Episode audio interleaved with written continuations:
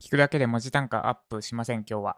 えーマーケティングの話をしていきます。ジャパのミニマル、ミニマルじゃねえわ。ジャパの、なんだっけ、プロセスエコノミー第3話ですね。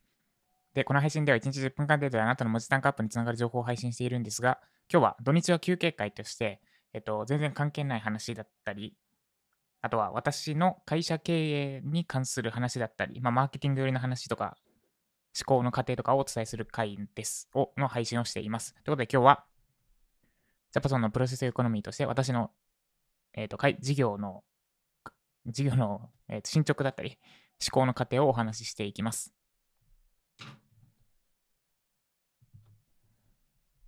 で、えっ、と、目次としては、ユーデミーの話。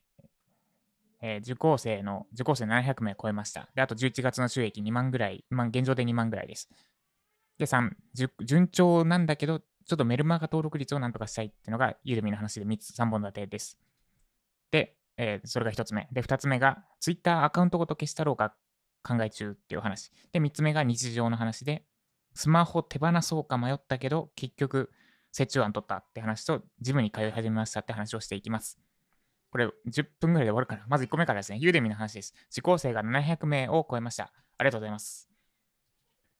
700名超えたというか、今701名なんですけど、これあれだな、ブラックフライデーがでどれぐらい伸びるかちょっと読めないんですけど、年内1000人が割とギリギリだな。もう1、2コース、新しいコース出せばいけるかなって感じですかね。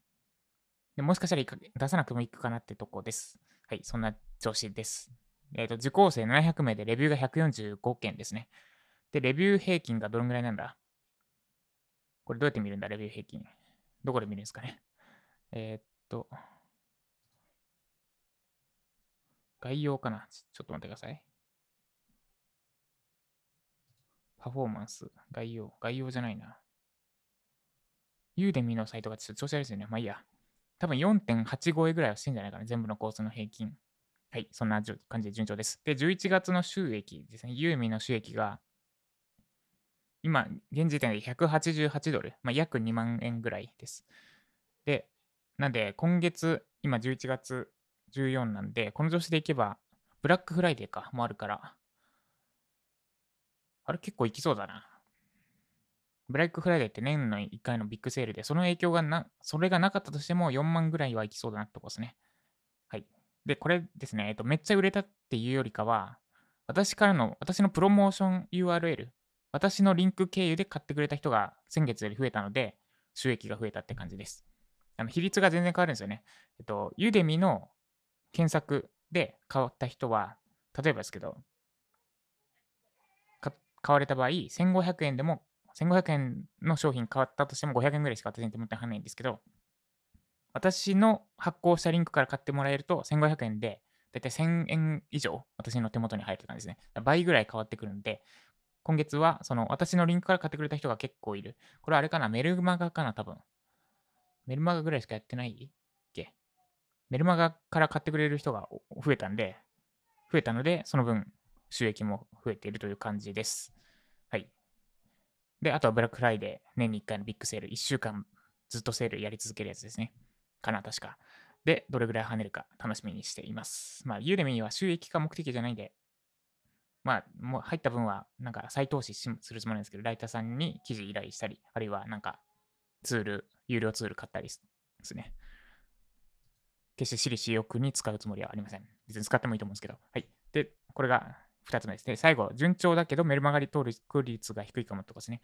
えっと、ユーデミーの最後にボーナスレクチャーって言って、そこでようやく私の商品、そこだけで私の商品紹介したりしていいっていうルールなんですね、ユーデミーは。だからコース内で、こういう、私こういうことやってるんですよ。ぜひ買ってくださいねって言っちゃいけなくて、ほん基本的には。で、ただ最後にボーナスレクチャーといって、一番最後、最後でなくてもいいのか。ボーナスレクチャーっていうレクチャーの中だけでは自分の商品紹介していいっていうルールがあって、で、そこで私はメルマガ登録を促しています。で、そのメルマガ登録のリンク開いてくれた人の登録率はめちゃくちゃ高いんですね。えっと、ちょっと今、数字を出すと、多分これなんですけど、私のメルマガのオプトインページメルマガ登録してくださいね的なサイペウェブページ、まあ、ランディングページでもあるんですけど、オプトインページがあって、そこ開いてくれた人の登録率は86.67%。だから、10人中8人9人は登録してくれるっていう状態で、ここは文句つけようのない。だから、オプトインページはま直さなくていいかなってとこで。で、一方で、えっと、受講生700人ですよね。700人いるけど、メルマガが今75人なんですよね。メルマガ登録者の人数が。700人。まあ、で、あとはスタイフとかからの流入もあるから、全部が Udemy からとは限らないけど、10人に1人か。まあ、ちょっとめっちゃ要約すると、 Udemy 受けた人の10人に1人がメルマガに登録してくれてるって仮定すると、まあ、悪くはないのかな、数字的には。悪くない気がしますね。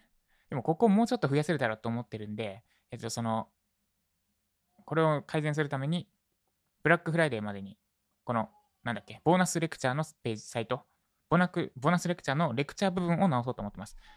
要は、今ボトルネックになってるのは、私のオプトインページ、メルマガ登録を促すページを開いてくれた人はほぼ間違いなく登録してくれてる。で、一方でユーデミーの受講生の割に登録者が少ないってことなんで、受けてくれるけど、このユーデミー受講したもののオプトインページを開かない人が多いってことですね。だからオプトインページを開かせるための施策が何か必要ってことで、えー、ボーナスレクチャーの部分をちょっと手直ししていこうと思っています。っていう感じですね。っていう思考過程で今やろうとしてます。これが一つ目ですね。以上がユーデミの話。もう6分か。やべえな。で、二つ目が Twitter アカウントごと消したろうかなって話です。えっと、Twitter いつからだ？もうずっと1ヶ月ぐらいやめてるんですが、いつからでしたっけ？こういう調べてる間に時間経っちゃうんですよね。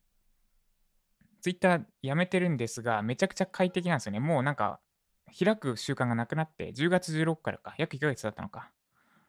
かやめて1ヶ月ぐらい経つんですが、ツイッターのタイムラインも1日に1回も見なくなりました。最初のうちはタイムライン見て、ツイートを追ったりしてたんですけど、もうもはや何も気にならなくなってきました。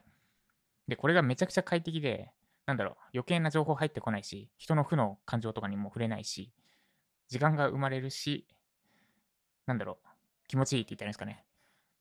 ササウナみたいです。ツイッターのない状態。ちょっとよくわかんないですけど。